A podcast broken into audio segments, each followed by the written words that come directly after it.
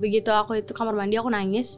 Apalagi itu kan di mana mana ya di sosial Iya. media. Aku buka tiktok aja langsung muka aku muka aku. Dulu tapi aku mal eh, apa jago kandang juga. Aku tuh pemalu parah. Masa sih?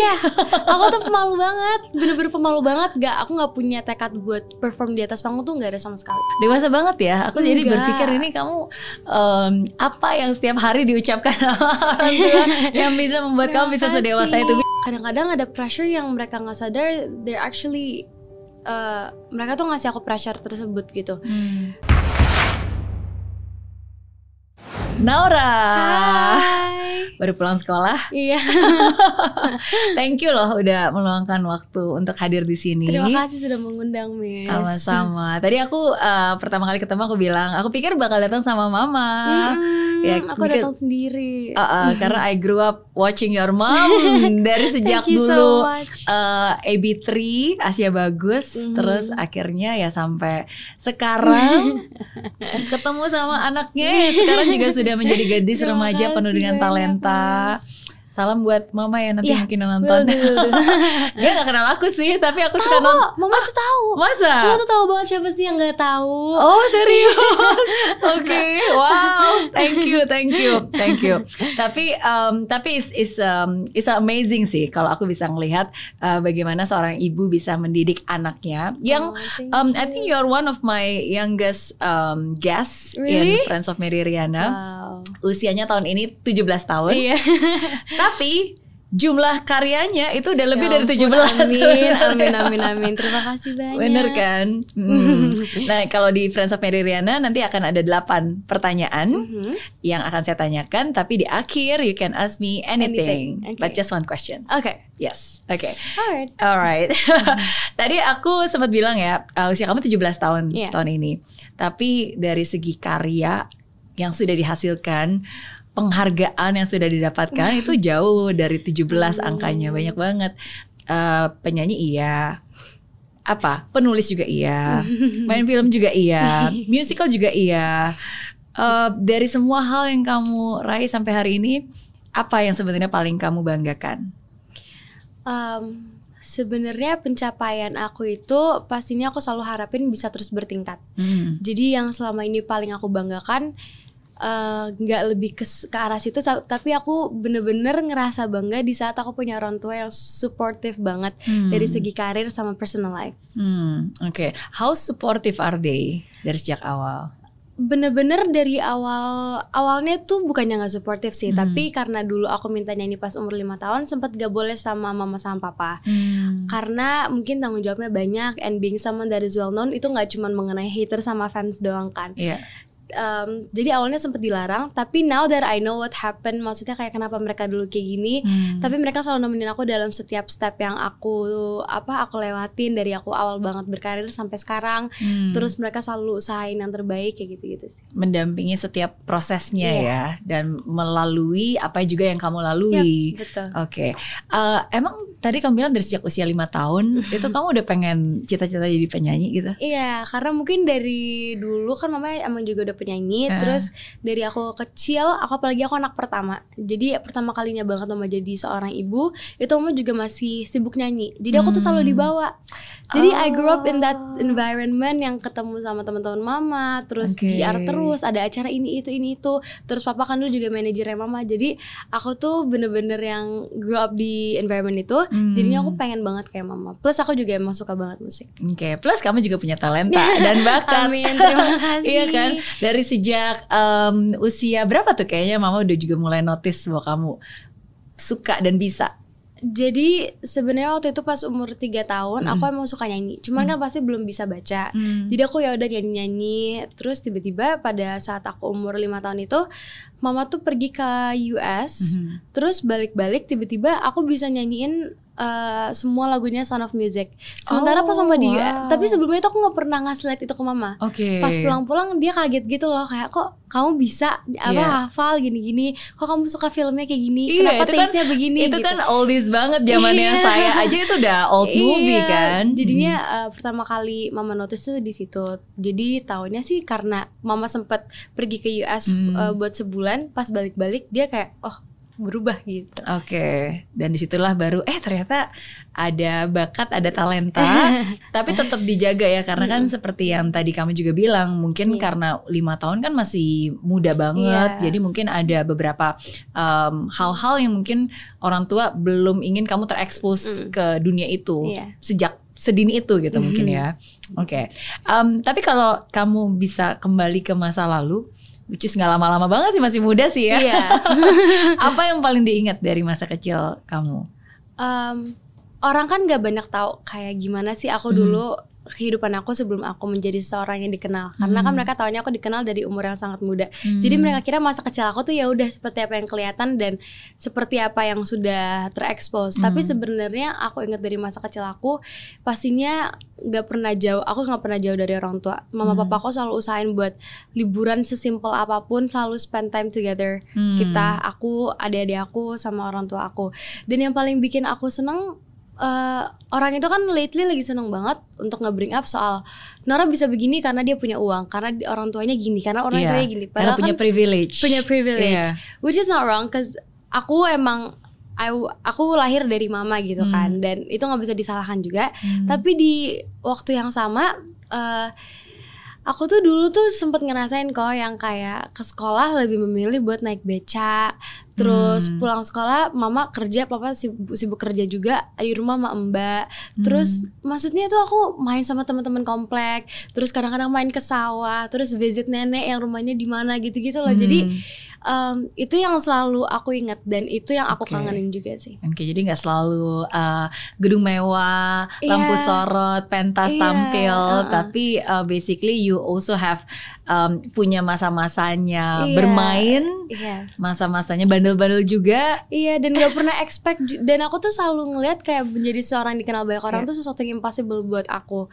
Um, jadi begitu sekarang aku ada di titik ini aku tuh sangat bersyukur hmm. uh, jadi emosional juga sih kadang-kadang kayak sensitif juga kalau ingat masa lalu masa kecil karena aku bener-bener dulu tuh bermimpi banget buat bisa ada di sini hmm. sampai kadang-kadang tuh kalau ada meja atau apa tuh aku selalu berandainya kalau aku tuh di atas panggung. Oh, Oke, okay. yeah. wow. apa yang ada di uh, bayangan kamu? Maksudnya mimpi terbesar kamu itu apa pada saat itu?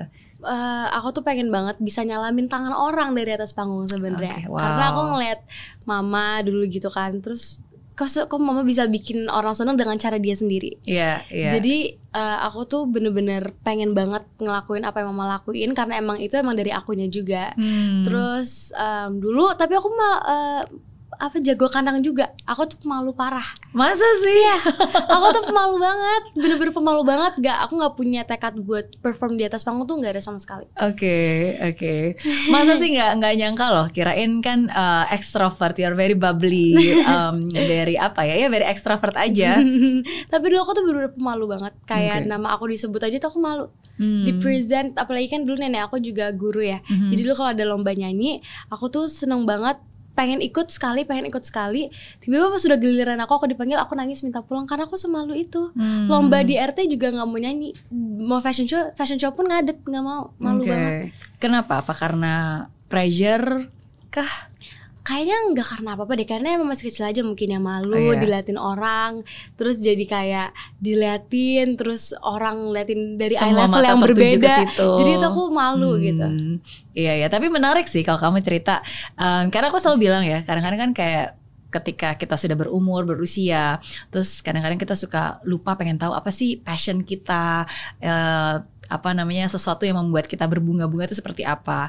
Dan saya selalu bilang salah satu clue-nya kan itu kayak puzzle ya kita yeah. harus bisa mencari clue. Dan salah satu clue-nya itu sebenarnya ada di masa lalu. Jadi ketika kita lagi kecil usia mungkin 4-5 tahun di mana nggak ada orang yang lihat satupun kamu tuh lagi ngapain? Yeah. main apa gitu? Yeah. uh, melakukan apa? Nah itu salah satu clue di situ. Jadi kalau kamu bilang tadi kamu naik atas meja terus kayak nyalam nyalamin orang. Oh my god iya yeah, benar. Dan itu bukan berarti kamu harus jadi penyanyi ya tapi there is some your inner child yang sebenarnya orang nggak ngelihat gitu kan beda-beda ada yang masak-masak ada yang pernah jadi guru gitu yeah. tapi when you do that that is exactly ada sesuatu inside you yang sebenarnya itu membuat kamu alive dan uh, now you full fulfilling that oh, gitu. That is so sweet. That is so nice. Iya, iya. Aku dulu juga gitu. iya ya. tapi um, tapi aku mungkin agak berbeda ya. Cerita dikit ya jadi Boleh ya. Jadi dulu kalau aku masih kecil, itu aku suka banget kalau nggak ada yang lihat, itu aku suka banget di depan TV. Tapi TV-nya tuh aku matiin. Oke. Eh, zaman dulu kan TV-nya masih hitam ya. Iya. Jadi kalau dimatiin itu uh, kita bisa ngeliat bayangan kita Iya, sendiri. iya, iya. Jadi aku tuh selalu ngebayangin aku lagi di TV, tapi kayak joget-joget aja, joget-joget, uh, nari-nari gitu. Ah, Um, terus when I look back, berarti kan apakah saya mau jadi penyanyi? Apakah saya mau jadi uh, public figure? Oh, enggak sih, nggak kepikiran jadi penyanyi juga, nggak kepikiran jadi nari Hmm. juga. Um, cuma tujuannya saya, saya I just want to make people happy. I just want to make people um, ya gembira karena dari sejak kecil makanya nama mama namain aku Ria, Iya. ya Mary, Riana gitu kan. Ria ya intinya yang membawa kebahagiaan gitu, bukan cuma buat Wow. mama, buat orang-orang juga. Iya. Uh, jadi aku tuh dari kecil ngebayangin ya udah uh, di depan TV tapi ya just make people happy. Oh, gitu. That is, that is very sweet ya. Betul. Jadi That sometimes ketika kita go back ke masa kecil kita there is our inner child yang sebenarnya melakukan hal-hal yang kesannya aneh banget. Iya. Tapi there is something inside that spark Wow. within you yang sebenarnya it brings you closer to your destiny. Amin. Gitu. Hopefully. Ya. Oh. And you are living it. Ah, today, amin, right? Amin, amin, amin, amin. Benar nggak? Um, Oke, kalau kita berbicara tentang pencapaian terbesar dan juga masa kecil, sekarang pertanyaan ketiga, apa masa tersulit yang pernah kamu alami dalam hidup? Paling sedih, paling stres Paling mungkin? sedih, Paling Mhm. stres. Um, paling sedih, paling stres. Kayaknya tuh di saat aku lagi transformasi dari seorang anak, bukan image aku Hmm. ya, tapi kayak my inner self. Hmm. Di saat aku jadi anak kecil berubah pelan-pelan menjadi remaja. Itu Hmm. kan kayak kadang-kadang egonya besar, terus uh, emotionally super unstable gitu-gitu. Hmm. Tapi di waktu yang sama, karena aku seseorang yang dikenal, alhamdulillah dikenal banyak orang, kadang-kadang ada pressure yang mereka nggak sadar, they're actually uh, mereka tuh ngasih aku pressure tersebut gitu. Hmm. Um, dulu tuh I was okay. Aku tuh pas jadi penyanyi cilik banget, aku tuh nggak apa-apa dengan orang yang hate aku. Even things yang lebih dari hate tuh happens gitu. Oh ya, wha- what is Yeah. even worse than haters? Um, maybe I can say that uh, it's uh, kalau privacy itu pasti ya. Tapi Hmm. di umur muda I got assault in a Hmm. lot of ways Oke. karena kan aku terekspos dari so- di social media. Ya. Tapi aku nggak bisa menyalahkan cara itu juga karena that was the only way for me untuk promosi uh, aku sebagai penyanyi cilik. Yeah. And I want to make a good differences Yeah. atau changes. Uh, tapi at the same time aku tahu nggak semua orang tuh bisa wise dalam menggunakan social media Hmm. dan itu nggak lebih dari 20 and it's more than 20. Hmm. Jadi I grew up with the way people see me differently Oke. it was a little bit it was scary until now itu masih serem banget Um, karena dulu tuh aku tuh bingung ya kayak there are some child stars yang tiba-tiba pas pas udah besar tuh berubah dan pasti mereka melewati fase yang Oh iya. kayaknya kok nge-triggering banget gitu Hmm. tapi aku tuh mencoba banget untuk stable dan aku masih bersyukur banget aku deket banget sama keluarga aku juga Hmm. my parents terus sama agama aku juga dan um, aku seneng aku tuh Hmm. selalu balance antara personal life sama karir aku juga kayak Hmm. how do I look like di social media dan lain-lain Um, tapi yang paling sulit sih masa-masa itu sih pada saat aku bertransformasi Hmm. itu Umur berapa tuh berarti? Berarti maybe itu 14 15 tahun, 16 Oke. tahun. Itu masih tiga tahun berlangsung. Begitu aku umur 17 tahun sekarang, aku ngerasa bisa lebih berdamai sama diri sendiri sih. Kayak Iya. lately aku lagi belajar banyak banget soal ikhlas sama hal-hal apa yang terjadi. Gimana aku lebih go with the flow, tapi Iya. aku nggak bisa go with the flow karena aku bukan tipe orang yang ya udah deh jalanin dulu aja. Aku tuh nggak Iya. bisa. Aku tuh ada target. Aku tuh kalau lakuin sesuatu tuh mikir-mikir gitu. Hmm. Eh, jadi sekarang alhamdulillah aku lebih tenang sih. Hmm, oke. Em, ini em, apa ya dari cara kamu menjawab dan dari cara kamu berpikir, ya itu menunjukkan bahwa em, your parents must have done something that is super great gitu untuk bisa mendidik kamu sehingga kamu punya kemampuan untuk bisa mengolah apa pun yang terjadi, mencerna dan so memaknanya. Much. Jadi outputnya itu uh, bagus gitu. Amin. Dan uh, dan itu nggak mudah loh karena kan dunia bisa aja ngasih kita banyak hal kan. Yeah. Tapi kan yang paling penting bagaimana kita memproses dan mengolah hal-hal yeah. yang iya. masuk itu hal-hal yang sebenarnya kita juga nggak mau itu masuk tapi kalau udah diucapkan kan mau nggak mau terdengar yeah, kan tapi bagaimana betul. kita mengolahnya yeah, itu kan betul, betul. Uh, it was not easy untuk orang dewasa aja nggak mudah apalagi yeah. untuk kamu yang di usianya masih sangat muda yeah. uh, dan ketika kamu bilang tadi masa transisi umur 14-15 um, itu kan masa-masa remaja sedang mencari jati diri mm-hmm. mencoba untuk cari tahu banyak hal yeah. tapi dalam proses pencari tahuan itu banyak mata memandang iya. dan memberikan arahan masukan iya. komentar iya. Mm gimana cara kamu berproses di dalam transisi itu dan hmm. gimana peran orang tua karena ya again kan itu kan proses kamu cari iya, jati iya, diri kan iya. lagi proses mengeksplorasi namanya hmm. juga eksplorasi kan pasti banyak iya. banyak mencoba berarti banyak salah banyak gagalnya iya. -hmm. um, aku tapi emang senangnya juga salah hmm. satu hal yang aku ngerasa ini tuh bagus banget tadi dalam diri aku sendiri kayak hmm. ini adalah salah satu hal cuma satu-satunya hal yang aku sadar oh aku beruntung aku punya uh, sifat ini jadi hmm. aku tuh karena orangnya tuh nggak mau riski okay. dari segala mencoba makanan hal sekecil itu tuh aku nggak mau riski hmm. jadi untuk melakukan hal-hal yang lebih dari itu yang lebih besar yang kayaknya resikonya tinggi itu tuh hmm. aku nggak bakal nyoba hmm. gitu jadi pada saat aku explore, aku explore iya, aku berteman ke sana ke sini iya. Tapi um, kadang-kadang tuh aku suka kehilangan arah bukannya karena aku jatuh ke dalam jurang uh, ke jurang yang salah, hmm. tapi lebih kayak ke aku bingung aku harus gimana karena kadang-kadang tuh hmm apalagi umur-umur segitu aku nggak bisa ngeplotin apa yang harus aku dengar, apa yang harus aku pikirin, yeah. apa iya. yang boleh masuk ke dalam perasaan aku, apa yang harusnya cepet-cepet aku keluarin. Aku kan nggak bisa ngatur itu semua, masih yeah. belum pinter uh, ngeplotin masing-masing, kasih takarannya masing-masing. Hmm. Jadi peran orang tua aku tuh selalu ngejagain aku, selalu berusaha untuk bikin aku tenang dan selalu berusaha untuk adaptasi dengan perubahan yang ada di masa sekarang. Hmm. Karena kalau dari cerita teman-teman aku yang curhat gitu kadang-kadang tuh mereka cerita orang tua mereka suka nge-compare masa lalunya orang tua sama masa sekarang. Hmm. Di mana kadang-kadang orang tua ngerasa kayak dulu tuh lebih susah nggak ada sosial media, handphone boro-boro.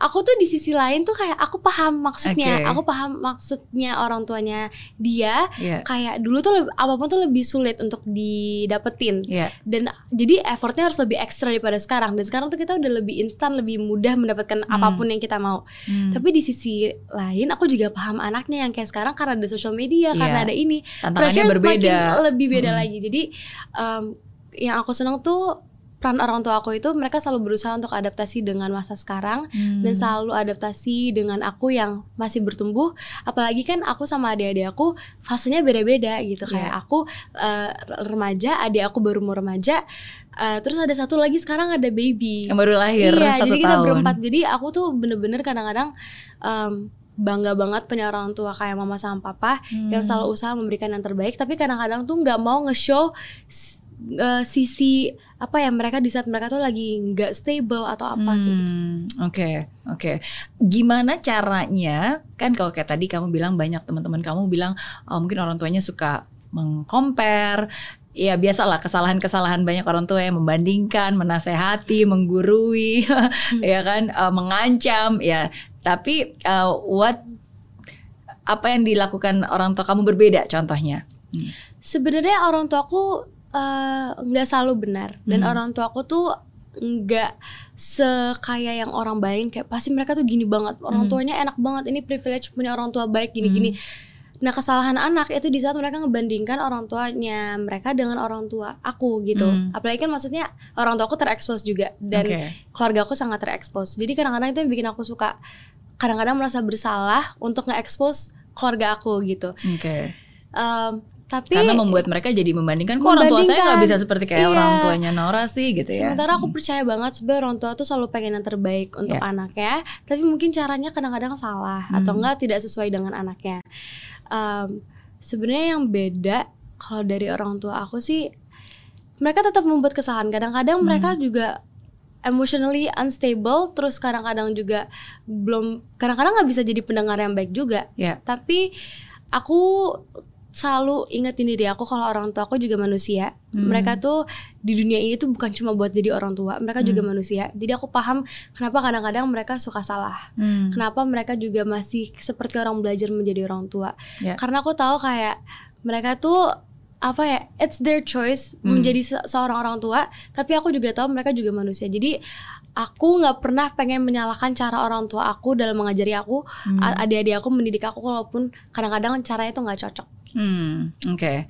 Dewasa banget ya. Aku jadi Enggak. berpikir ini kamu em, apa yang setiap hari diucapkan sama orang tua yang bisa membuat kamu bisa sedewasa itu, which is which is very good karena um, menurut saya ya kalau kamu menuliskan buku, which is you you did that right, kamu kamu men-sharingkan dan kamu menggunakan um, platform kamu untuk bukan hanya berkarya tapi menjadikan itu contoh nyata dan journey yang mungkin anak-anak remaja lain juga bisa lihat.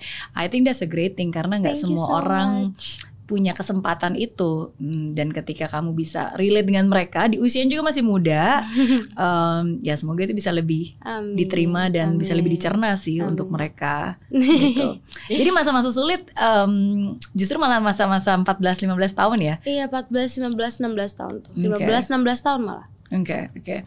Em, saya pikir salah satu masa tersulitnya adalah ketika mungkin kemarin pas lagi uh, 17 Agustusan dan ada kejadian di mana uh, ketika kamu harus menyanyi live di Istana Merdeka em, dan ternyata ada insiden Iya. temponya out of tempo. Mhm. Mm-mm. Itu apa yang kamu rasakan pada saat itu? Em, kalau di saat itu setelah pulang tuh aku bener-bener malu, aku merasa bersalah, aku nangis banget. Tapi aku nggak bilang itu masa sulit karena aku nge-let it all out pada pada saat itu aja. Jadi Hmm. tuh tapi kalau 15, 14, 15, 16 tahun tuh tiga tahun tuh Iya. berlangsung terus gitu Iya. kayak aku tuh susah nemuin yang kayak kok kok kayaknya aku salah terus ya gitu. Oke. Tapi ini it has nothing to do with someone yang personal ya, tapi betul betul. gimana orang di luar sana. Tapi pada saat aku 17 Agustus itu, aku tahu I tried my best dan mungkin masih kurang. Hmm. Mungkin masih ada beberapa hal yang aku kayak kurang usaha sedikit. Jadi aku Hmm. I blame it on me. Dan aku nggak bisa menyalahkan netizen juga karena nge-hate aku at the first place karena mereka nggak tahu sampai akhirnya aku jelasin Iya. kalau ear monitor aku tuh mati. Jadi pada saat nyanyi lagu itu eh, ear mo- karena sinyalnya itu kan sulit ya Hmm. untuk dicari mungkin karena banyak yang datang. Terus ear monitor itu kan dan aku nggak bisa ngasih kode ke orang sound karena orang sound aku nggak kelihatan. Iya. Jadi kalau aku gini-gini kan nanti bakal kelihatan gitu Mhm. dan itu nggak profesional. Tapi kalau aku buka itu ada musiknya, tapi itu musik dari speaker luar Hmm. istana jadi bergema. Jadi Ya. temponya akan lari juga di live stream ya.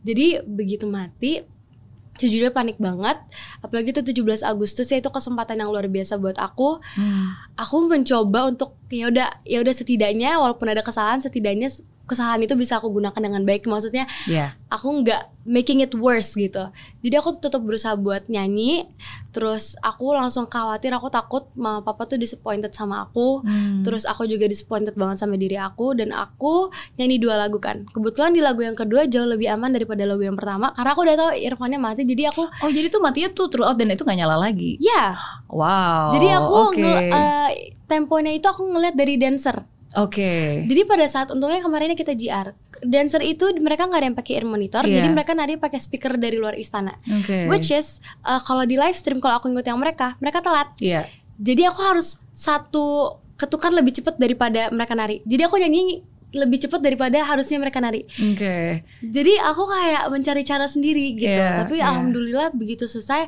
mama papa langsung nulis panjang. Aku kira kan kayak kak kamu kenapa bisa gini? Tapi mereka yang kayak aku bangga banget sama kamu. Aku langsung kayak Hmm. aku mau pulang, aku ketemu mereka, terus aku bilang ke mama papa kayak Mama papa, aku mau dibawa dulu ya sebentar ya, give me some time gini gini gini gini. Nanti kalau aku udah lebih tenang, aku bakal naik ke atas, and then Hmm. let's watch a movie gitu gitu. Terus mereka kayak iya don't worry. Begitu aku itu kamar mandi aku nangis. Apalagi itu kan di mana mana ya di sosial Iya. media. Aku buka TikTok aja langsung muka aku muka aku. Terus sampai sekarang kalau orang cari Nara Ayu di uh, platform, kadang-kadang keluarnya tuh yang itu. Oke. Tapi kak aku harus jelasin, aku harus jelasin. Ah, alhamdulillah ke blow up Twitter aku dan orang jadi nge-spread kayak Nara tuh ear monitornya mati di sini. Hmm. Jadi orang alhamdulillah banyak yang mengerti. Deg-degan sih di situ. Iya, iya. And you have to make a decisions kan. Maksudnya saat Iya. itu ketika itu terjadi dan kamu Iya. sadar kan kamu harus mengambil keputusan. Maksudnya I, I did perform live juga dan setiap kali kita live kan there's so many factor. Bagaimanapun Iya. juga the show must go on. Iya. Yang paling penting kan ya is mereka yang watching gitu Iya. dan uh, dan ketika kamu bilang "Uh, aku nonton sih dan setelah itu aku ngeliat memang abis itu sudah udah lebih baik tapi aku nggak nyangka bahwa ternyata itu throughout itu memang nggak jalan Amati. and then ya ya kamu harus sudah ya udah ber berimprovisasi dan mencoba untuk membaca gerakan itu dan Iya. tetap uh, in tempo gitu. Mm-mm. Iya. Tapi it's amazing sih seperti saya Thank you bilang. so much. Yang Thank so paling much, penting Amin. kan bukan apa yang terjadi ya, tapi bagaimana kita menyikapi ya dan Iya. untuk kamu bisa uh, setenang itu Amin. Semoga semoga Men- ke depannya bisa lebih baik. menjelaskan, minta maaf and uh, move on. Ya, Mhm. I think that is um, Thank excellent. you so much. Oke, Em, apa eh, hal yang kamu nggak pernah nyangka bisa kamu dapatkan sesuatu keajaiban atau mungkin sesuatu mukjizat yang nggak pernah kamu bayangkan bisa terjadi, tapi it happens dan itu terjadi, baik itu secara eh, spiritual, baik itu mukjizat, ajaib. mm. Um, Sebenarnya masih banyak banget hal di depan sana yang aku Hmm. belum bisa lihat tapi mungkin udah aku rasain ya. Kayak things yang kalau secara spiritual aku ngerasa kalau aku melakukan hal yang baik, aku usaha, aku niat hati juga baik untuk Hmm. berkarya di sini. Aku berharap suatu saat nanti apa yang aku bayang-bayangkan tuh bisa tercapai. Hmm. Tapi selama ini yang selalu aku nggak nyangka itu pertama aku bisa punya konser sendiri, terus orang beli tiket untuk Ah, aku. Oke. Terus itu tadi salah satu kesempatan yang di, di Istana Negara. Eh, terus apa lagi ya? Mempunyai eh, teman Aura fans aku yang sekarang Hmm. menjadi sahabat karir aku juga gitu. Hmm, oke. Itu semua bonus-bonus yang sebenarnya nggak kamu kejar ya. Gak pernah. Maksudnya aku karena niat aku dari awal kan aku pengen ngeluarin lagu yang bisa membuat perubahan dan bisa bikin orang senang dan bisa bikin aku senang juga. Hmm. Jadi fair ways. Tapi tiba-tiba dari situ aku jadi dapat banyak banget bonus kayak aku jadi bisa perform di sini, di sini dikenal orang gitu-gitu. Hmm, hmm. Pernah sedih gak sih sebenarnya Nora kok kayaknya orangnya apa cheerful, positive thinking, happy kayak kayak nggak pernah baper gitu. Sebenarnya aku tuh orangnya sensitif banget. Mm-mm. Aku tuh orangnya sensitif banget.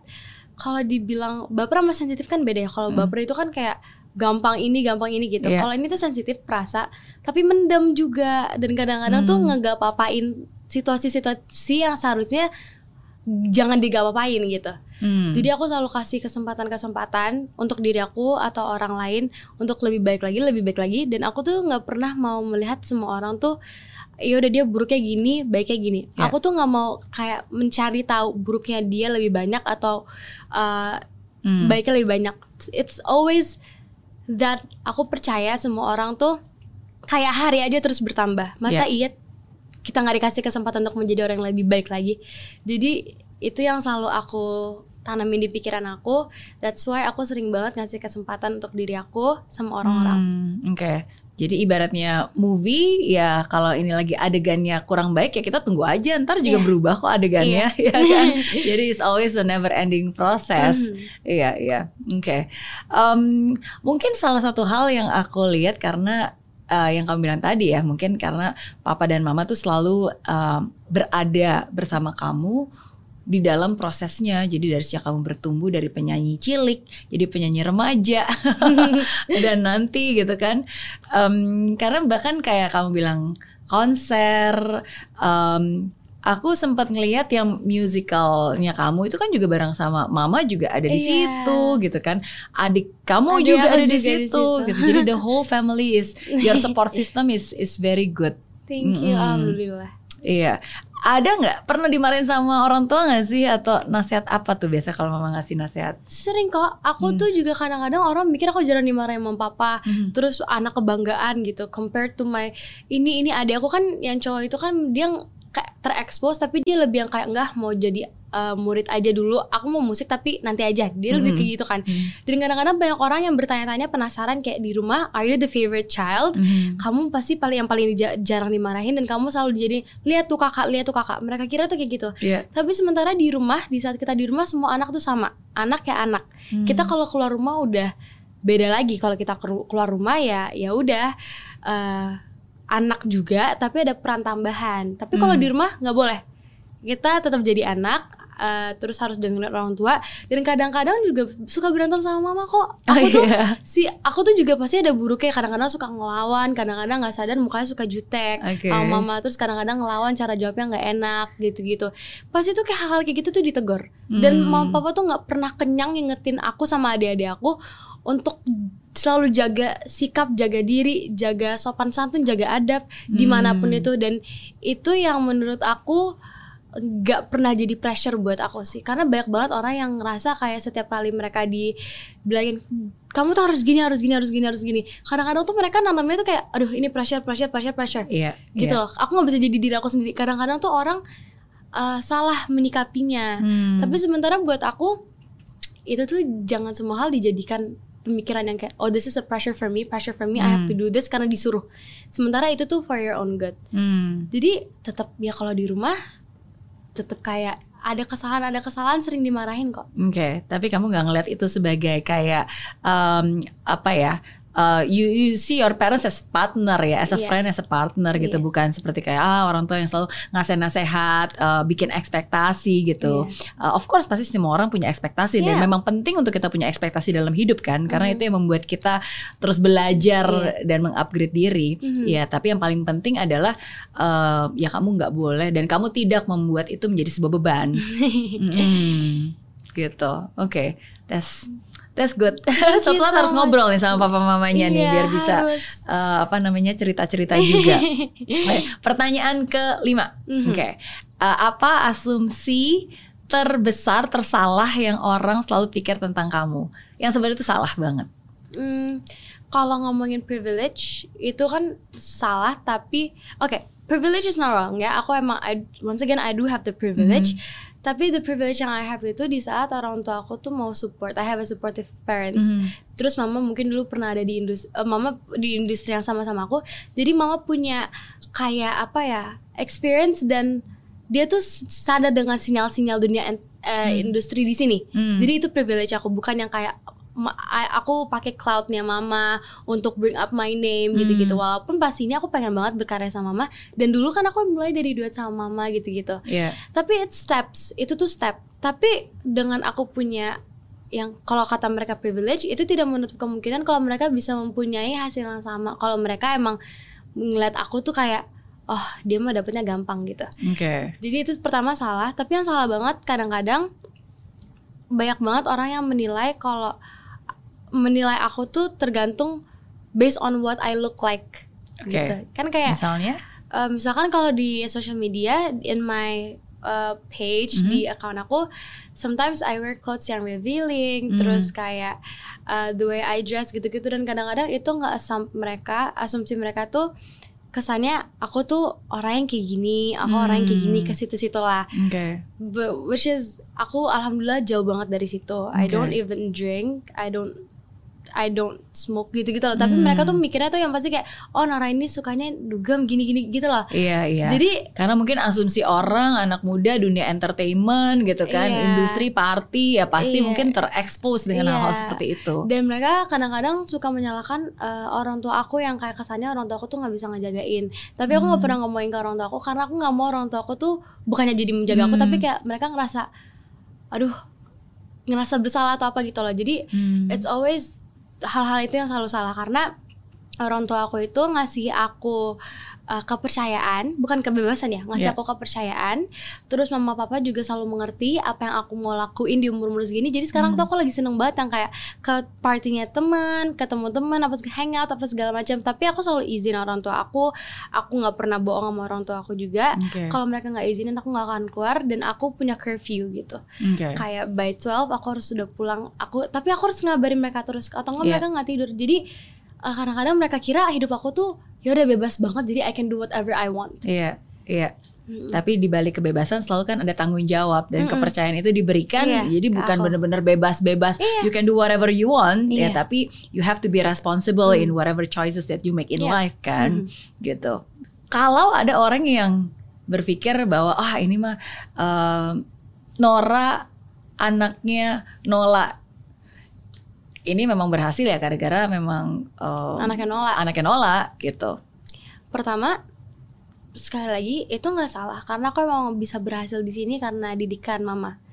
Tapi eh, di, di satu sisi aku cuma berharap orang yang ngomong itu bisa paham kalau ada banyak banget hal yang aku korbanin Hmm. selama aku berkarir. Kayak mungkin waktu eh, waktu yang sebenarnya bisa aku gunakan dengan baik untuk aku fully sebagai anak kecil Hmm. atau anak muda tiba-tiba harus kebagi dengan banyaknya tanggung jawab atau pressure yang aku dapat Hmm. yang alhamdulillah bukan datang dari orang-orang terdekat aku tapi di luar sana Hmm. terus banyak banget uh, effort yang udah aku keluarin tapi jadi aku tuh pernah ya miss kayak kepikiran gitu kenapa sih aku ngerasa kayak nggak dikasih nggak dikasih nggak ada space Yeah. yang sangat besar untuk aku speak up mengenai hal yang pengen aku confront gitu kayak pengen Hmm. aku lurusin tapi aku kadang-kadang suka kepikiran sama orang lain jadi Hmm. em, dengannya ada pembahasan-pembahasan privilege dan mereka kira aku terkenal karena TikTok banyak mungkin banyak yang baru tahu aku dari TikTok terus Yeah. pas ta- cari tahu oh anaknya Nola jadi mereka mikirnya kayak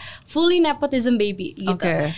Um, dan alhamdulillah aku rasa segala cara tuh bisa menjadi salah satu tempat untuk kita berkembang Hmm. jadi aku nggak pernah menyalahkan itu juga tapi it's just that kadang-kadang aku kalau ngerasa kayak gini aku pengen ngingetin orang juga kayak proses atau bertumbuh itu kan caranya banyak Ya. caranya luas itu universal Ya.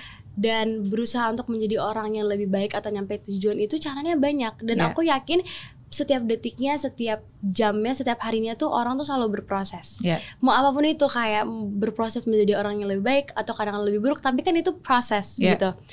Dan kadang-kadang tuh aku masih suka sedih aja di saat orang tuh begitu kita berhasil, mereka ikut senang, Ya. which is good. Tapi orang kan juga banyak yang nggak senang.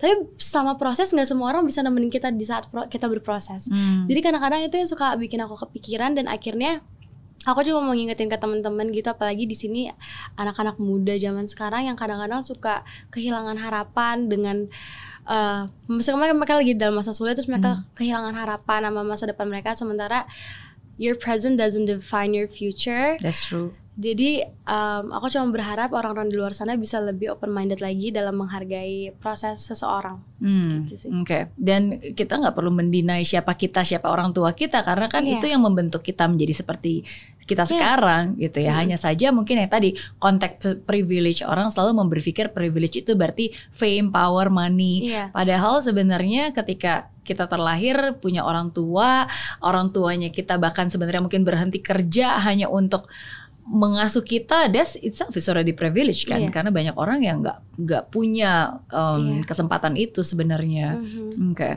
Kalau ada yang bilang generasi anak muda sekarang generasi strawberry yang cuma cantik di luar tapi sebenarnya rapuh. What's Oh, your really? comment?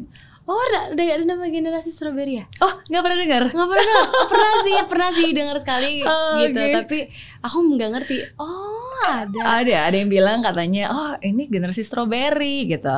Em, terus aku cari tahu kan maksudnya apa generasi strawberry. Jadi iya cantik di luar, indah, tapi eh, lembek, gampang Oh. rapuh, gampang sakit, eh, gampang busuk gitu.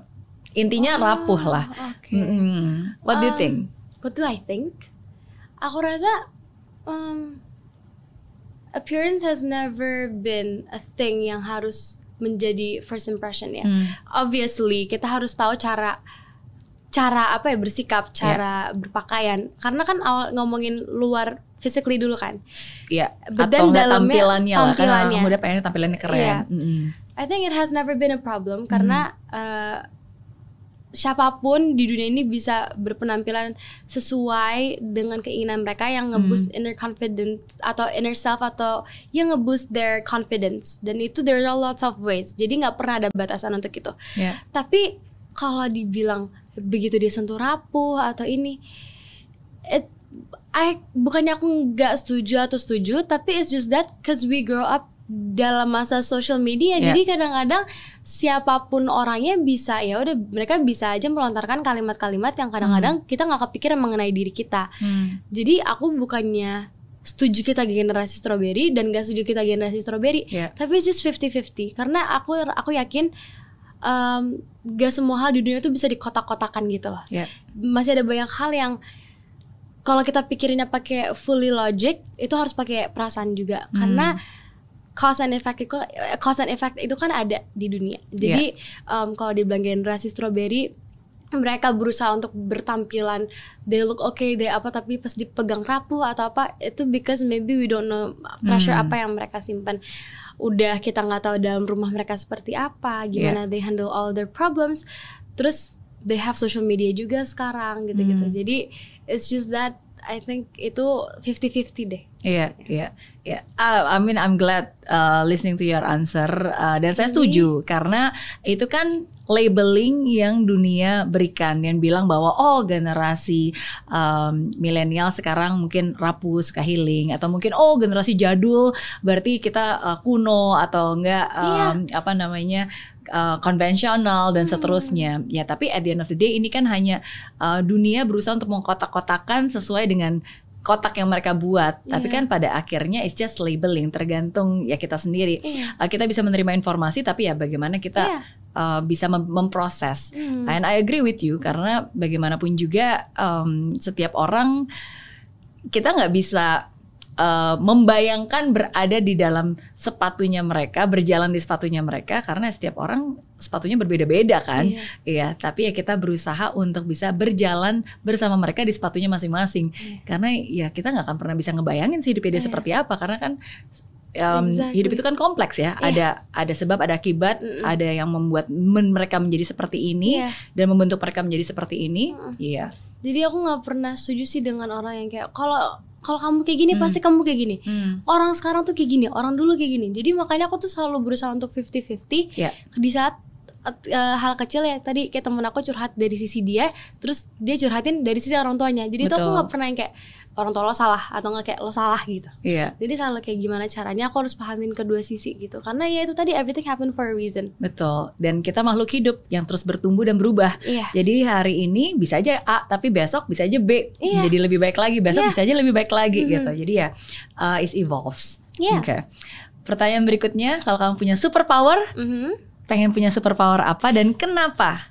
Ah, kalau punya superpower, dulu kalau aku ditanya dulu pasti aku maunya jawabnya kan kayak kalau nggak teleport jadi invisible kan. Tapi oh ya kayak- kenapa? Biasa Karena kan bisa Ke mana-mana. maksudnya bisa ke mana-mana, Oke. teleport tiba-tiba. Tapi kalau aku sih, kalau aku punya superpower, I think, um, kalau aku punya superpower, aku pengen punya suara yang bisa nenangin banyak orang.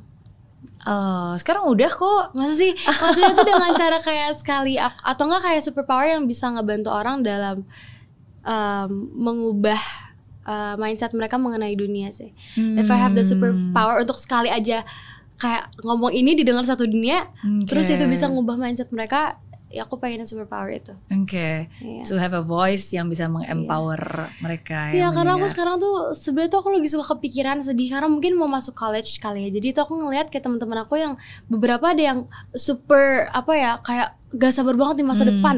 Ada juga yang kayak, kayak masa depan gue gini deh gue aja sekarang kayak gini. Sementara kayak tadi aku bilang Iya. gitu loh Miss kayak your present doesn't define your future. Mhm. Dan Tuhan aja tuh ngasih kita kesempatan terus setiap harinya. Dengan Hmm. kita tiap hari masih dibangunin bernafas sehat itu aja kita dikasih kesempatan untuk menjadi orang lebih baik. Hmm. Masa ya sesama manusia nggak bisa mengerti soal Hmm. itu? Hmm. Jadi itu sih ya kalau aku Oke. punya superpower. Dan kan kamu sudah punya kesempatan itu dan kamu sudah mela- menggunakan kesempatan itu.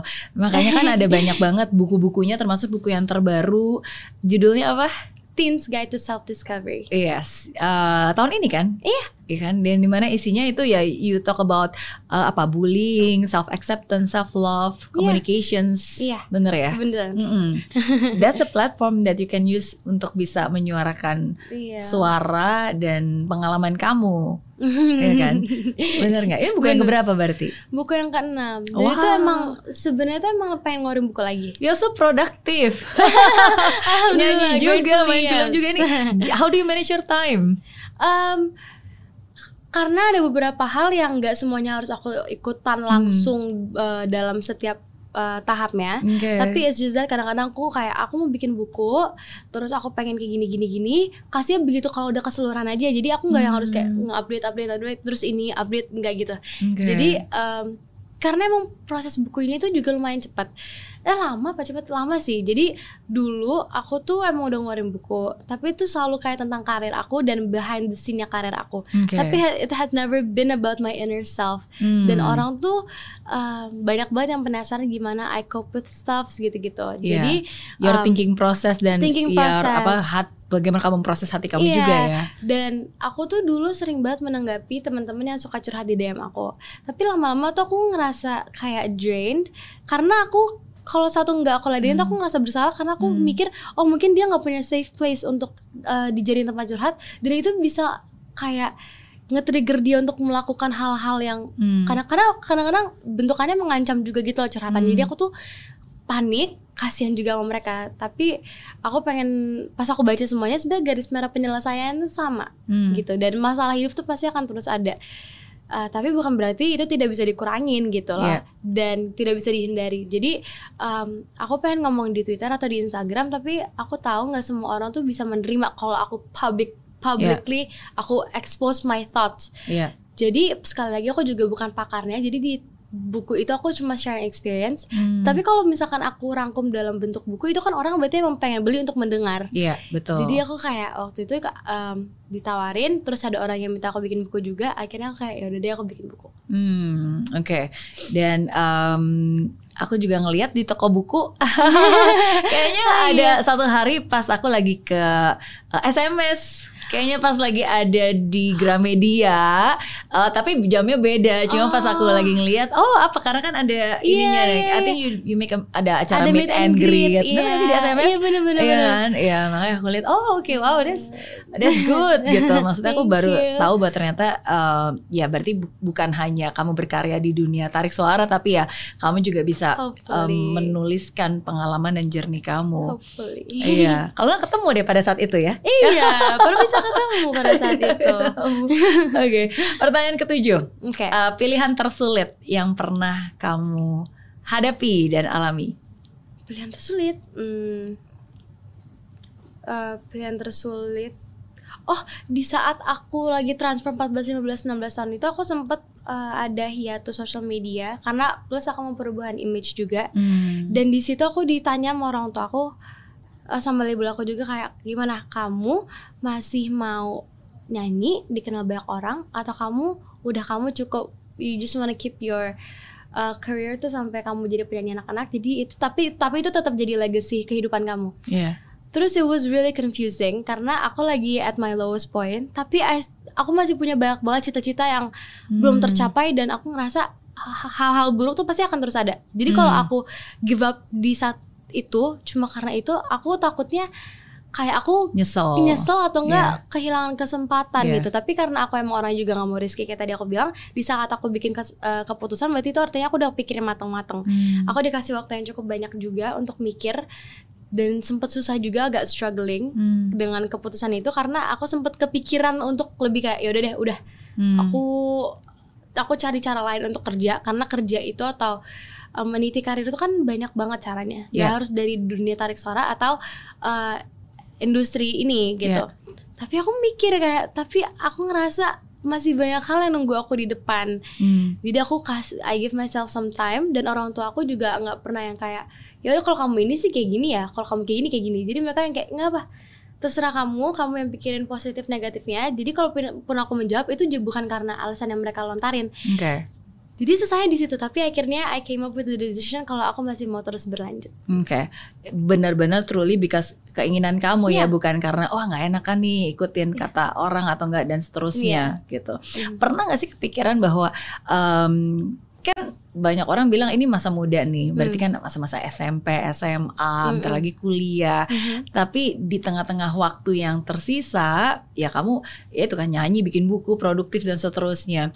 Pernah eh, kepikiran nggak sih bahwa em, kehilangan masa-masa main-mainnya, bandel-bandelnya atau I don't know like hang out with friends. Mm. Um, ini yang mama sama papa tuh dulu concernin kenapa aku awalnya nggak boleh jadi penyanyi karena mereka Hmm. takut aku tuh masih belum siap dengan yang kayak beberapa waktu aku akan kemakan untuk ke ketemu teman tiba-tiba nggak bisa karena aku ada acara acara ini acara ini Hmm. acara ini Hmm. tapi aku juga mikir kayak teman itu kan seleksi alam ya kalau Iya. emang kita bakal punya teman yang baik buat kita mereka akan datang sendirinya Hmm. gitu dengan cara apa pun itu jadi aku selalu yang kayak dari dulu berusaha banget untuk nge-balance antara my personal life sama karir aku Hmm. tanpa mana yang mana lebih berat mana jadi aku mencoba Oke. untuk kayak a hundred and a hundred Iya. jadi nggak cuma 50-50 Um, terus aku sekarang ini as I grew up setelah masa-masa sulit aku itu aku kan dulu bener-bener yang kayak aku mikir kayak aku harus baik banget biar orang tuh semua sama aku Iya. sementara sekarang aku punya pemikiran yang kayak kalau misalkan emang ada temen yang baik buat aku mereka akan datang dan universe is just gonna make us ketemu gitu Hmm.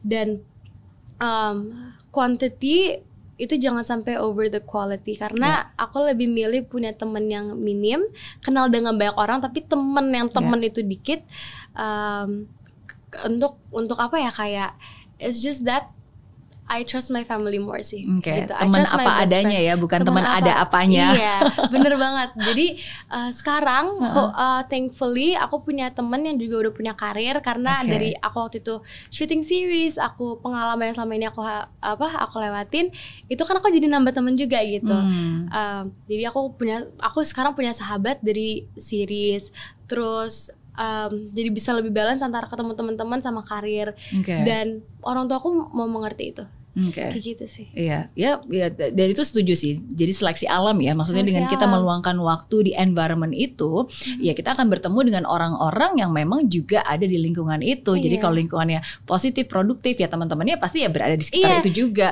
Tapi kalau kita lingkungannya negatif dan negatif ya pasti ya ya itu akan mengattract Iya. orang-orang yang akan datang ke situ juga Iya. kan. Dulu tuh aku Mm-mm. tuh kepikiran gitu kayak what if I grew up di karir tapi nggak punya teman sama sekali karena waktunya kebanyakan keambil untuk karir. Aku tuh Iya. sempat mikir kayak gitu kan. Tapi tiba-tiba begitu aku lagi mikir kayak gitu, I turn 17, terus pemikiran aku tuh berubah. It's just that tadi seleksi alam.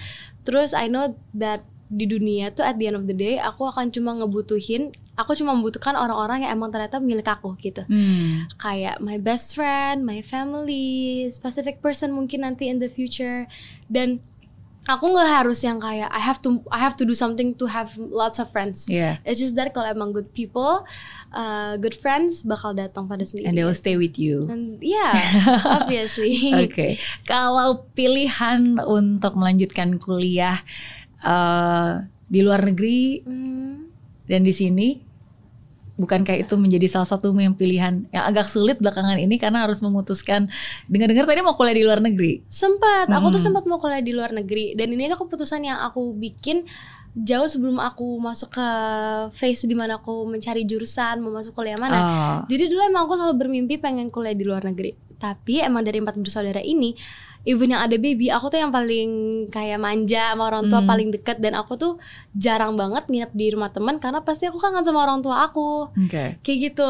Jadi em, paling nempel sama orang tua, tidur masih juga harus eh, gosok-gosok orang tua dulu, tangan gosok-gosok Oh tangan iya. orang tua, harus kena Oke. kulit dulu, terus baru bisa tidur. Itu tuh masih aku doang yang kayak gitu Oke. uh, adik-adik aku yang lain juga manja tapi aku yang paling manja jadi tuh aku kepikiran kalau aku kuliah luar negeri pertama homesick terus gimana kalau misalkan bukannya culture shock ya karena Iya, aku iya. yakin aku bisa adaptasi dengan cepet gitu tapi Betul.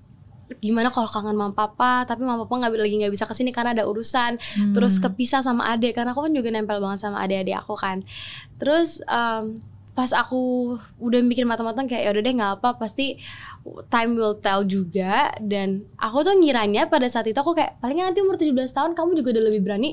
Aku mikirnya kayak gitu ngomong ke Iya. diri aku sendiri. Pa- tapi pas aku bertumbuh besar kan nggak kerasa ya. Tapi kok masih sama-sama aja kalau kalau ke orang tua tuh masih kayak ya udah gitu aja. Iya. Terus akhirnya um, I came up with the decision. Akhirnya juga tiba-tiba ada adik lagi. Oke. Terus sementara adik aku yang cowok sama adik aku yang cewek mau kuliah di luar negeri dan aku anak pertama, jadi aku mikir ya udah deh. uh, pertama karena takut homesick, mama papa juga bolehin aku kuliah di, kuliah di luar negeri, tapi mereka lebih nyaman kalau aku di sini karena kan Hmm. mungkin anak pertama ya. Iya. Terus aku mau jagain adik aku juga jadi biar yang dua aja kuliah ke luar negeri tapi nanti Oh. S2 sih katanya boleh di luar negeri Oke, oke. So nice of you. thank you Tapi udah tau mau ambil jurusan apa? aku sih so far kepikirannya communication Oh, oke. Cita-cita terbesarnya tuh apa? sebenarnya tuh eh, cita-cita terbesar aku alhamdulillah udah kewujudkan sekarang Heeh. tapi aku pasti pengen jadi businesswoman Hmm. dan aku pengen menjadi seseorang yang punya pribadi yang baik dan bisa dikenang uh, Oke. karena kebaikan aku.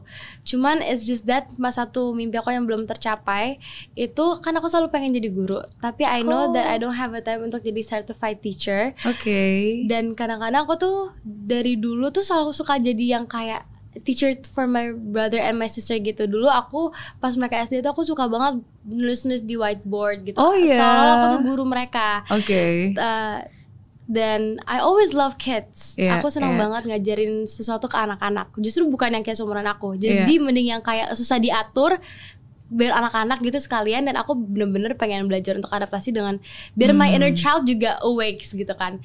Ada satu mimpi aku yang belum tercapai yaitu aku pengen bikin sekolah gratis untuk anak-anak yang kurang mampu atau nggak punya kesempatan untuk mempunyai pendidikan yang sama kayak anak-anak yang Hmm. lain Oke. kayak gitu. Jadi I, I That's hope nice. one day kalau aku udah punya uangnya fully, aku bisa bangun sekolah itu. Iya iya, I- I'm sure. Saya yakin banget karena uh, itu satu hal yang menurut saya itu sangat konsisten ya dari tadi awal kamu bilang kamu ingin mem- superpower apa, ingin memiliki suara yang bisa menenangkan, uh, ingin bisa berbagi, ingin bisa mengajar. Jadi dari sekonsistensi dari apa yang benar-benar Really? menjadi Oh my God. um, menjadi ya itu keinginan kamu gitu Amin. ya menggunakan bakat jadi berkat menggunakan talenta ya jadi uh, jadi sesuatu yang berguna gitu amin. Oke. Amin, amin. Amin, Saya amin, doakan. Amin, amin, amin. pertanyaan terakhir Mhm. kalau gitu berarti um, aku yang tanya ya. oh belum belum Oh, belum. Dari aku lagi. baru Oh, terakhir oke, dari oke. kamu pelajaran terbaik yang hidup pernah berikan untuk kamu sampai hari ini Hmm. Mhm. Letting go. oke Letting go sih. oke Jadi dari letting go itu aku kira tuh aku tuh nggak pernah pengen ninggalin orang kan, Miss. Hmm. Jadi aku nggak mau kayak ninggalin orang with lots of burden Mhm. dan kayak eh, apa yang mereka udah lakuin baik aku terus mau ninggalin mereka gitu aja tiba-tiba atau with a bad way. Jadi Hmm. kalaupun we have to be separated, aku selalu pengen kita tuh end up-nya good terms gitu. Hmm. Uh, I know that in life nggak semua hal yang pernah menjadi milik aku milik aku itu akan menjadi milik ternyata itu milik aku gitu. Hmm. I know people do come and go dan nanti at the end of the day aku baru tahu kayak oh ternyata ini ternyata dari selama ini aku hidup ternyata yang aku milikin tuh sebanyak ini atau enggak cuma ini ternyata. Jadi um, yang aku pelajarin dari hidup tuh letting go karena dari uh, ada satu kejadian yang bikin aku harus letting go, aku belajar jadi orang yang lebih ikhlas tapi nggak hopeless kayak gitu. Hmm, oke. Uh, it's not easy loh. Really? Karena ya of course, karena ketika kita melet go sesuatu yang mungkin sudah sangat dekat, uh, sangat nyaman atau mungkin sudah sangat baik, ya kan proses untuk bisa melet go dan mengikhlaskan itu kan um, tidak mudah. Iya. Mm-mm. Dibutuhkan kedewasaan uh, dan mungkin ya salah satunya itu juga yang kalau saya nonton You Make a Song tentang Menikmati sedih. menikmati sedih Iya. gitu. Menurut saya itu dalam banget sih karena eh, nggak banyak orang bisa dan mau mengeksplor perasaan sedih, Sedih, iya. itu. Tapi kan perasaan sedih itu kan sesuatu yang memang ada ya dan Ada, perasaan sedih itu ada. kan bukan berarti tidak baik loh. Mhm. Uh, ya cuma untuk untuk bisa menyelami itu itu resiko sebenarnya Iya. karena kalau orang yang nggak dewasa kita bisa tenggelam di dalam kesedihan itu Tapi, Mhm. um, it's just that aku yakin proses sih. Jadi proses orang Hmm. beda-beda. Terus time will tell juga. And uh, bisa nyampe di titik let go pun aku masih belajar sampai saat ini. Hmm. Tapi I just love learning new things. Hmm. Dan after letting go malah aku nge-attract hal-hal yang ternyata lebih baik buat aku kayak gitu. Jadi Hmm. sekarang lebih malah ter terplot itu tadi jadi terposisikan dengan baik malah. Iya, iya. Ah, you don't have to, you don't have to do that. Thank you so much. No, I'm just so uh, senang aja sih uh, bisa ngobrol. Thank you, Ya, walaupun kadang-kadang saya teringat lagi, oh ini kan saya lagi ngomong dengan anak usia 17 tahun gitu kan. Yang sebenarnya nggak terlalu beda jauh dengan usianya anak saya, tapi eh tapi ya cara kamu berpikir, cara kamu mengolah em, kata-kata, cara kamu mengolah apa pun yang hidup berikan kepada kamu itu itu satu hal yang nggak banyak orang memiliki kemampuan itu sih. Iya. Amin, hopefully. Thank you so much. Aku Sama-sama. masih belajar, jadi maaf juga kalau ada salah-salah. Sama-sama. Oke, now your turn. You can ask me anything. Thank you turn. udah menjawab 8 pertanyaan ya. Sama-sama dan terima kasih juga pertanyaan bagus-bagus banget. Aku Sama-sama. selalu senang podcast yang deep talk kayak gini. Thank you. Thank you. Sekarang the gantian. question ya. Gantian aku yang deg-degan nih. Iya. Minum dulu, minum dulu. Boleh, boleh, boleh, silakan. Oke. Aku, Mhm. um, aku kan selalu penasaran ya. Iya. What's it like growing up? Mhm. I know how it feels growing up karena nggak sadar. Tapi kan kalau Miss kan pasti udah banyak banget fase hidup yang as we all know juga changesnya udah banyak banget Yeah. dan huge changes. How do you cope with growing up? Terus nemuin perubahan baru? And how do you deal with all of that until sekarang udah ada di titik yang kayaknya walaupun there's probably a lot of things yang you Yeah. don't show tapi I do believe that you're a better person now. Ah, thank you. Uh, that's a very deep questions. Oke, terima kasih sudah menanyakan. Sama-sama. Um, number one, saya percaya uh, sekarang usia saya 42 tahun ya, berarti udah uh, selama 42 tahun ini saya menyadari bahwa we cannot resist growing karena salah satu ciri makhluk hidup itu adalah bertumbuh gitu. Dan proses bertumbuh ya berarti ya kita harus berubah. Uh, udah pasti pasti berubah. Um, seiring dengan berjalan waktu sometimes kadang-kadang prioritas kita berubah. Uh, bukan cuma fisik kita berubah ya Iya, tapi banyak hal hidup kita berubah gitu. Jadi we cannot resist changes. Mhm. karena kalau kita meresist changes ya akhirnya ya kita akan nggak sinkron. Hmm. Di dalam hati tuh jadi kayak nggak sinkron pikiran dan perasaan nggak sinkron dan ketika kita nggak sinkron tuh nggak enak banget we are not in the flow Mhm. gitu nah jadi salah satu prosesnya buat saya adalah eh, kalau berdasarkan pengalaman saya menyimpulkan bahwa uh, people changes every seven years Every seven years. Ya, jadi biasanya tuh setiap tujuh tahun uh, itu biasanya mulai ada perubahan, Hmm. uh, perubahan. Makanya kadang-kadang uh, beberapa usia-usia yang sangat rawan itu adalah uh, usia tujuh tahun, habis itu 14 tahun. Oke, jadi mulai agak um, you, you will feel something gitu, yang kayaknya kayaknya ini ada ada something ya. orang bilangnya itu proses pencari uh, crisis identity lah, Iya. pencarian dari jati diri lah. Tapi there's always this this shift Hmm. karena memang lagi berubah. Tuj- uh, 14 tahun, 21 tahun, 28 tahun, uh, Oh my 35 tahun. It's always like that gitu. Tapi itu bukan sesuatu yang untuk ditakuti. Itu cuma membuat kita lebih tune in aja. Karena saya percaya at the end of the day itu kalau kita benar-benar tune in dan mendengarkan suara hati kita dan selaras dengan pencipta kita, kita itu will reach into our destiny gitu. At the end of the day Yeah. tuh ada destiny yang sebenarnya ya kita diciptakan untuk itu, Iya. gitu to fulfill our destiny. Tapi untuk proses ke sana kan kita lagi cari tahu nih. Hmm. Dan sebenarnya setiap tujuh tahun tuh kayak ada signalnya lagi meluruskan ini loh, kamu Hmm. sekarang bertransformasi ini nih. Nanti begini gitu. Dan Hmm. kita harus tetap in tune with that. Iya. Dan menurut saya itu nggak mudah karena sometimes kadang-kadang proses transformasi itu akan membuat kita melet go our past achievement, our past glory, and our past identity into the new identity Iya. gitu. Em, kayak contohnya salah satu hal ya ketika waktu itu saya sudah di Singapura em, sudah berhasil jadi entrepreneur di Singapura, tapi ya saya merasa bahwa panggilan hidup saya sebenarnya di Indonesia totally different kalau dulu di Singapura di bidang finance, di Indonesia education Mm-mm. gitu. To start everything from zero again is not easy. Iya. Kalau kita belum siapa-siapa, kita memulai gagal, nobody is watching. Iya. Tapi ketika kamu udah someone, kamu udah punya banyak hal dan Kamu ketika gagal. hidup mungkin memanggil kamu untuk memulai sesuatu yang baru, bertransformasi ke totally different thing. Ya kan resiko. Kalau gagal gimana? Kalau orang bilang tuh kan, oh ternyata nggak berhasil ya, ternyata eh, nggak bisa ya, it's not easy. Iya. Ya, tapi justru di saat itulah em, keberanian terbesar kita diuji. Do we hold on to our past glory um, atau kita berani melepaskan itu untuk sesuatu yang lebih baik lagi di depan yang Iya. mungkin belum dijamin tapi we know that is nearer to our destiny Hmm. gitu. Nah jadi um, buat saya um, I have to detach. Jadi cara yang paling penting buat saya adalah ya saya harus tetap bisa me let go dan mendetach. Saya bukan um, apa ya? Karena kalau kita semakin berumur, semakin banyak yang kita lakukan. Mhm. Kadang-kadang kan ada kita terattach dengan profesi, kita terattach Hmm. dengan apa yang hidup berikan kepada Mm-mm. kita.